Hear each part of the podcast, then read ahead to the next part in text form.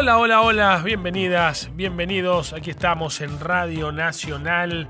Empieza otro programa de Entre Fronteras. Mi nombre es Leandro Querido y estoy aquí junto a Diego Rodríguez en los controles, Lucía Chediek en la producción general. Un saludo, como siempre hacemos, a, todo el país. ¿eh? Sabemos que nos escuchan mucho en Viedma, en Mendoza, en Formosa, en Santa Fe, en Puerto Iguazú, en Santiago del Estero, Tartagal, Resistencia, Neuquén, Chosmalal, Concepción del Uruguay, San Rafael, Calafate, Catamarca, Zapala y obviamente a toda la gente de Buenos Aires y de la ciudad autónoma de Buenos Aires. ¿eh? Entre Fronteras eh, se ocupa puntualmente de todo lo que tiene que ver con el G20, ¿eh? esa plataforma que reúne a las economías más importantes del mundo, una plataforma que surgió en 1999, pero en plena crisis económica del 2008 se convirtió en lo que es hoy, ¿eh? un espacio muy importante eh, en donde bueno, se discuten temas importantes y la Argentina es eh, la anfitriona. Bueno, se está desarrollando aquí, de hecho esta semana hubo muchas noticias, una agenda muy importante relacionado con distintos temas. miren los números del G20, representa el 85% del producto Bruto Global y dos tercios de la población mundial, además del 75% del comercio internacional. ¿eh? Una plataforma que a la Argentina le viene muy bien ¿eh? y que en el marco de esta crisis que, viene sufriendo este, la, Argentina en un marco eh, internacional bastante convulsionado, la verdad es que ese respaldo internacional habrá que ver en cuánto se lo debe la Argentina al desarrollo de esta plataforma durante todo el año aquí en el país. ¿eh? Te decía que hubo mucha información eh, proveniente de Mendoza porque estuvo, se realizó allí eh, la reunión de educación y empleo. Es una una reunión conjunta que prácticamente no tiene antecedentes. Siempre se hacían estas reuniones por separado y ahora en la Argentina empiezan a trabajarse de modo articulado y esto se lo toma como algo bastante positivo. ¿eh? Estuvo allí el presidente de la Nación, Mauricio Macri, y dijo que la educación y el trabajo son las únicas vías para lograr un desarrollo equitativo y sostenible. ¿eh? También dijo que eh, como el futuro del trabajo, que pone el énfasis en cómo crear colectivamente las condiciones para liberar todo el potencial de las personas en este siglo XXI. ¿eh? Bueno, estuvieron distintas personas muy importantes a nivel mundial compartiendo este evento. También en Mendoza se desarrolló la reunión el área que contiene a todo lo que se relaciona con trabajo. ¿eh?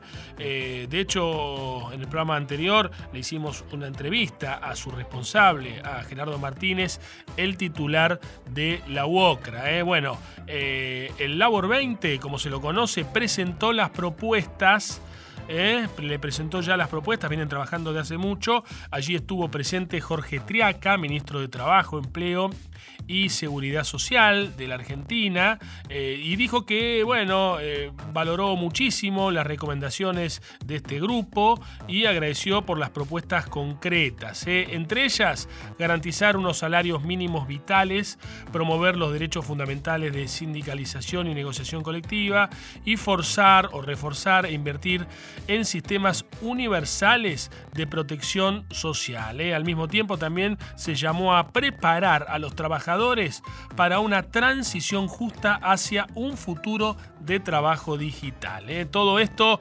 repercusiones entonces de la agenda del G20 eh, en Mendoza. Si te parece, nos vamos rápidamente al panorama regional de noticias. Panorama regional de noticias.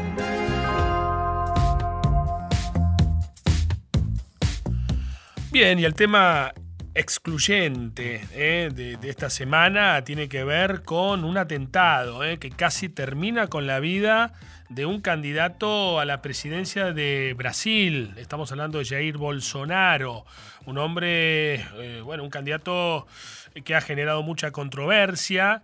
eh, un hombre que eh, según las encuestas estaba en el 22%, habrá que ver, liderando las encuestas, ¿no? Con el 22%, y habrá que ver si luego de este suceso, de este, de este ataque que se produjo en eh, la ciudad de Juiz de Fora, en Minas Gerais. Eh, había un meeting, una reunión política, estaba él eh, caminando por las calles, en realidad justo lo habían levantado en andas, y una persona este, se acercó a Delio de Oliveira y le clavó un cuchillo, le dio una puñalada que, bueno, esto generó eh, primero la conmoción a nivel este, país, ¿no? Porque se trata de una persona que estaba eh, en el medio de la campaña, ¿no? Bueno, fue un cuchillazo que le generó un corte en una vena, en el abdomen, eh, le provocó una grave hemorragia, llegó a perder 40% de, de, la sangre corporal, se le comprometieron partes del intestino delgado y del colon, eh, por lo tanto eh, no fue un, tema menor, eh, digo, realmente fue un tema gravísimo. ahora Jair Bolsonaro está, está bien, él dijo desde el hospital ahora en San Pablo que nunca le hizo mal a nadie, este, esas fueron sus declaraciones, y después tenemos que analizar también el perfil ¿no? de, de Adelio de Oliveira. Eh, una persona que tenía antecedentes penales. En el 2013 eh, se le abrió un expediente por lesiones corporales. Eh, un hombre que estuvo afiliado a un partido de la izquierda, el Partido Socialista eh, y Libertad entre el 2007 y el 2014 y que su, por su perfil de Facebook eh, lo vemos como un hombre bastante paranoico, que hablaba de conspiraciones internacionales, eh, cuestionaba mucho la masonería y permanentemente elogiaba al comunismo y a Nicolás Maduro. Lo tenía a Nicolás Maduro como su ídolo eh, regional. ¿eh? Por lo tanto, eh, habrá que ver entonces cómo sigue. En líneas generales, la dirigencia política de Brasil bueno, este, respondió rápidamente, condenando el atentado, eh, y, esto habrá que ver entonces cómo sigue desde el punto de vista electoral y político, ¿eh? porque se estaba esperando eh, por estos días que a partir de la campaña televisiva, un candidato más de centro, más moderado, como Alkim, Gerald Alkim, del PSDB, bueno, lograra sacar o desplazar a Bolsonaro del tope de las encuestas. Pero este incidente lo vuelve a reacomodar a Bolsonaro y habrá que ver entonces qué es lo que pasa. ¿eh? Lo cierto que las elecciones son el 7 de octubre, panorama muy pero muy incierto en Brasil y en el medio de esto un atentado que casi termina con la vida de Jair Bolsonaro.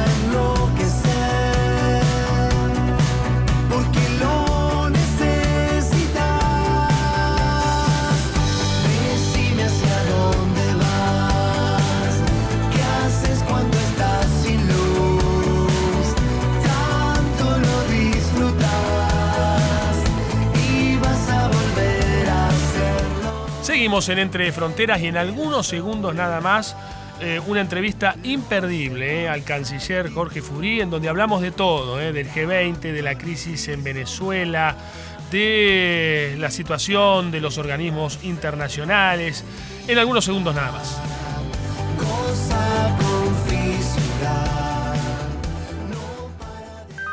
Entre Fronteras, modo G20. Entrevistas. Bien, hoy tenemos una entrevista muy pero muy importante aquí en Entre Fronteras, en Radio Nacional, el programa que se ocupa del G20. Vamos a hablar con el canciller de la Argentina, Jorge Furí, que ahora está en línea. Furí, bienvenido a Radio Nacional. ¿Qué tal? ¿Cómo está usted, Leandro? Buenas tardes. Bueno, muy bien, muy bien. En principio, canciller, queríamos de parte suya una suerte de, balance ¿no? del G20. Nosotros estamos siguiendo desde aquí eh, todas las reuniones. Eh, hace poco una, un encuentro de cancilleres. Eh, ¿cómo, ve usted el, desarrollo del, del G20? Creo que desde que hemos iniciado la presidencia en diciembre pasado y que ya han transcurrido 39 de las 50 reuniones que a lo largo del año preceden a la cumbre de líderes que va a tener lugar en noviembre, este trabajo del G20 en todos los grupos sectoriales ha sido muy positivo, sea en el aspecto organizacional, todo el desarrollo de los encuentros, que los ha llevado mm, a distintos lugares del país y además, por supuesto, las reuniones que han tenido lugar en Capital, hecho de una manera austera, pero muy efectiva y con un acogimiento en, tanto aquí en Buenos Aires como en los lugares del interior donde esto eh, se ha desarrollado, muy, muy positivo. Pero lo más importante es que el contenido de las ah, reuniones, de las discusiones de los temas que nos preocupan a todos y que son parte de la agenda del G20, han favorecido el surgimiento de coincidencias de hacia dónde debemos trabajar los 20 países miembros del G20 y los otros demás que están eh, involucrados en este mecanismo de diálogo y búsqueda de soluciones a escala global. Canciller, ¿y, hacia dónde? ¿no? Porque usted justamente decía que, eh, eh, bueno, se han discutido ejes muy importantes, ¿no? Para destacar, si usted tuviese que, a ver, sintetizarlos, ¿no? Digo, ¿cuáles son estos ejes principales? Lo más importante tiene que ver con los ejes que Argentina trazó para su presidencia, donde un elemento fundamental es como lo comentaba usted antes de tomar la palabra conmigo, el impacto que tienen las nuevas tecnologías, las consecuencias de la revolución eh, tecnológica en la que estamos inmersos en este momento, en primer lugar, sobre el mercado de trabajo, la necesidad de adecuarnos en estas nuevas tecnologías, en estos desafíos que nos presenta la revolución tecnológica y que el elemento educación pasa a ser vital para recapacitarnos y para readecuarnos a esta nueva realidad.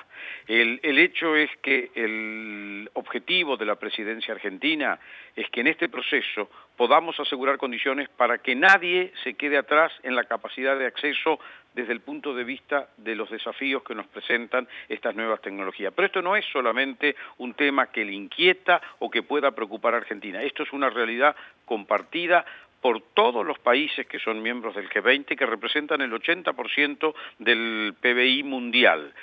Tanto Argentina como lo es los Estados Unidos o lo es China o Alemania, todos tenemos, por dar algunos ejemplos, desafíos en temas de cómo adecuar nuestras fuerzas productivas a una nueva modalidad de trabajar y de producir para ser competitivos hay un elemento también fundamental que tiene la lectura de esta misma realidad en el hecho de asegurar la, um, perdón la redundancia, la seguridad alimentaria del mundo, que es algo que Argentina valora particularmente desde el punto de vista de lo que es nuestro país un gran productor eh, agropecuario. Pero al mismo tiempo todos los temas los estamos viendo con una gran transversalidad, o sea, en todas las áreas vemos cuál es el rol que tiene la mujer, cuál es el rol que impacta la agenda digital, que es el gran desafío de todo el mundo en este momento. Claro, canciller, usted tiene una gran experiencia ¿no? en organismos internacionales. Eh, uno, bueno, eh, conoce cómo funciona la ONU, ¿no? que a veces entra eh, en una suerte de parálisis producto de, su naturaleza de funcionamiento y demás. El G20 es como que tiene una, una lógica de funcionamiento distinta, ¿no? Es Completamente distinta porque el G20 no está comandado por la toma de resoluciones ni de decisiones. El G20 es más que un organismo, un foro. Es un foro que reúne a las principales economías mundiales, que estaban nucleadas originalmente solo para tratar de consensuar las mejores políticas en materia bancaria y financiera. Pero a partir de la crisis bancario-financiera tan grave del 2008-2009 y el resultado positivo que dio la coordinación entre todos sus miembros se alargó a otra cantidad de temáticas.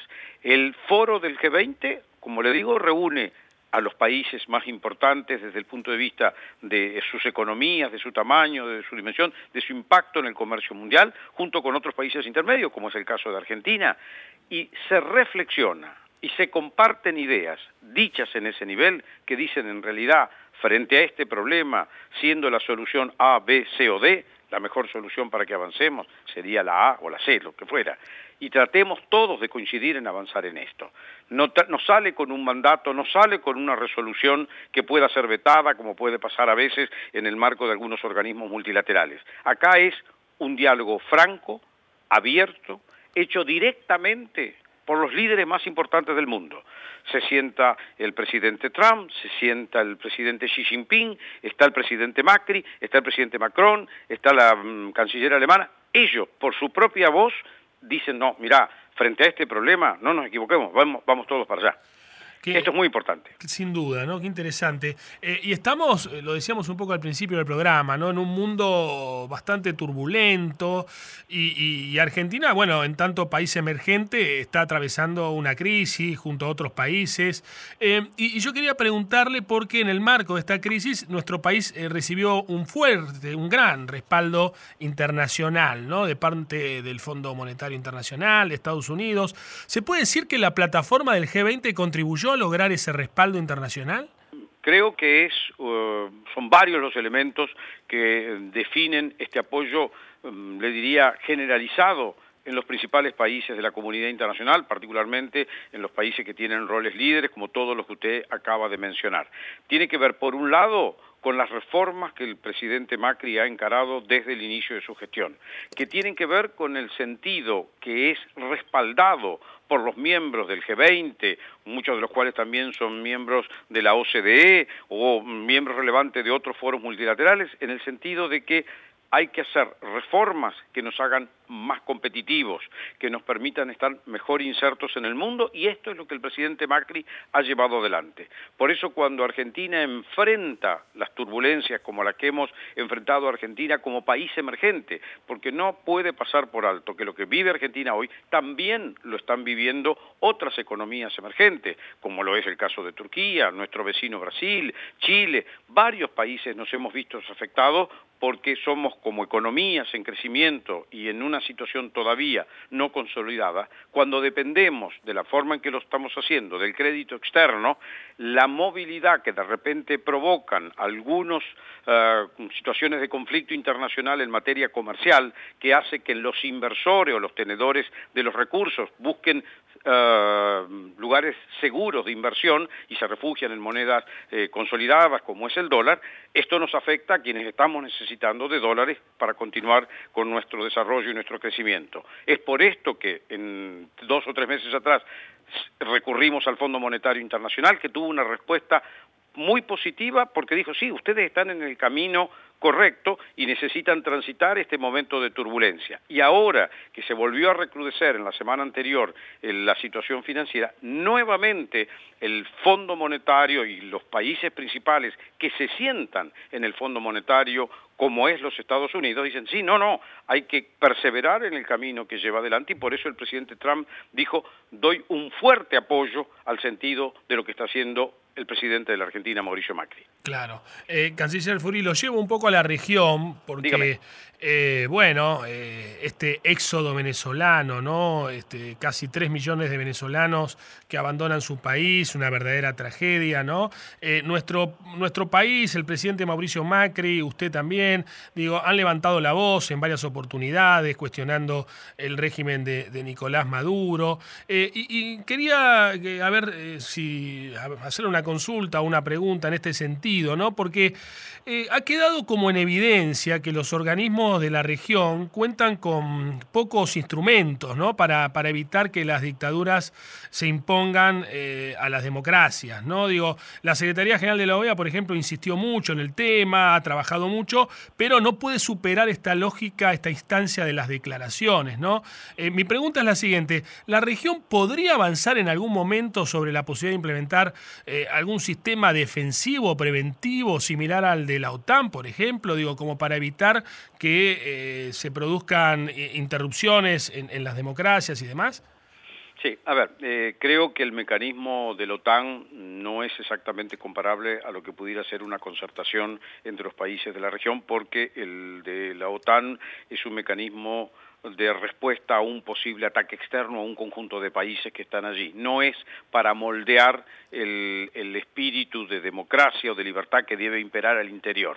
La verdad que eh, los organismos internacionales, que han tenido una vida importantísima en el mm, llevar el equilibrio de las relaciones internacionales y asegurar la participación de todos, es una estructura que 60 o 70 años después de su surgimiento, está puesta en tela de juicio por nuevas realidades y por cómo transcurre hoy la vida de relación entre las naciones.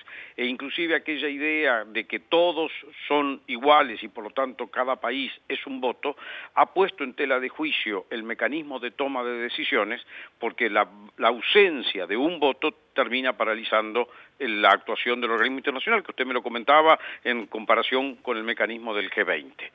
Los países de América Latina, en el caso de Venezuela, tenemos una clara condena del mecanismo autoritario, prácticamente dictatorial en el que vive hoy Venezuela, con la quita de libertades personales, políticas, derechos civiles y ahora están carentes de, eh, de lo más elemental para la sobrevivencia de un pueblo, que es el alimento eh, y la salud.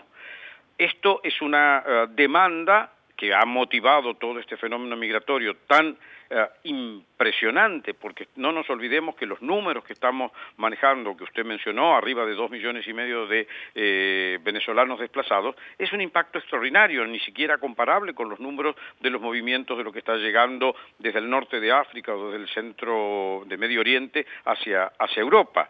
Y sin embargo, como usted ha visto, América Latina, en lugar de eh, reaccionar con barreras o prevenciones, está tratando de procesarlo de un modo tal que podamos ayudar a los venezolanos que hoy eh, están ante esta emergencia.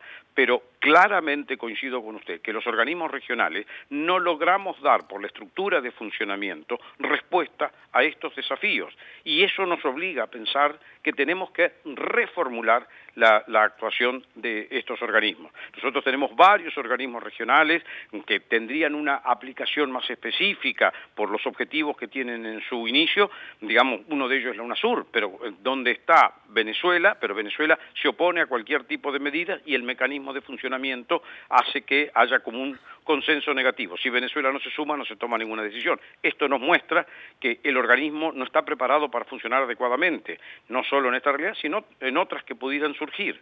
Por eso es muy importante que en este momento en que volvemos a mirar la democracia, cómo ejercemos la representación partidaria, también pensemos cómo se hace la representación regional. Claro, bien. Y, por último, canciller, eh, agradeciéndole por estos minutos para Radio Nacional, eh, hay muchos venezolanos en nuestro país, ¿no? Este, ahora eh, hubo una reunión importante en Ecuador, eh, sobre todo para ver de qué manera se le da algún tipo de facilidad para las personas que están eh, huyendo ¿no? de, su país. ¿Cómo está la Argentina al respecto? Porque hay muchos venezolanos aquí con pasaportes vencidos y esas cosas. Bueno, la reunión de Quito precisamente fue para tratar de ver cómo manejamos esta realidad de todos los venezolanos que están sin documentación o con documentación vencida y cómo canalizamos de manera armoniosa el flujo importantísimo de venezolanos que están moviéndose alrededor de América Latina. En el caso de Argentina, nosotros tenemos más de alrededor de 130.000 venezolanos que han llegado hasta nosotros. Eh, nosotros tenemos como dato el hecho de que quien llega hasta acá son en general profesionales, universitarios formados, gente con eh, ex empresarios, gente que tiene un acervo personal o de formación que les permite eh, integrarse de algún modo a toda nuestra vida económica y social y que son un aporte de alguna manera, porque muchos de ellos vienen extremadamente bien formados, hay mucha gente que ha venido del sector informático, que se están convirtiendo en, obviamente, en un aporte a nuestro desarrollo eh, económico y que contribuyen en, este trabajo. Hay obviamente una incidencia en el mercado laboral, pero la Argentina reconoce el hecho de que a Venezuela por mucho tiempo, particularmente en la dictadura militar y después en algunas de nuestras etapas de crisis económica, Venezuela nos recibió con igual generosidad a los argentinos y es un momento de corresponder a aquel gesto histórico, pero esto no quita que tenemos que empezar a coordinar esfuerzos internos y además con los países vecinos como son los, los mecanismos mejores para, mejorar, para manejar esta movilización que, como usted dijo, arriba de dos millones y medio de personas, es una movilización masiva que no tiene precedentes en nuestra región. Muy claro. Este, eh, agradeciéndole entonces, canciller Jorge Furí. por gracias por haber llamado, porque son temas todos de, de, mucho interés, obviamente para nuestra gestión de política exterior, pero supongo que también lo son para todos los argentinos. Bien, muchas gracias y a disposición. ¿eh? El canciller Jorge Furí, entonces, aquí en Radio Nacional, en Entre Fronteras. En Nacional, estás escuchando Entre Fronteras. Modo G20. Bien, esto ha sido todo. Se va a otro programa de Entre Fronteras, aquí en Radio Nacional. Gracias Diego Rodríguez, gracias Lucía Chediek, gracias a vos por escucharnos. Si te parece, nos reencontramos la semana que viene. Chao. ¿Quién es ese que te pone en cuatro paredes? Él me convierte en un adolescente y me hace todo lo que quiere que te hace volar? ¿Quién es ese? Él secuestra mi cuerpo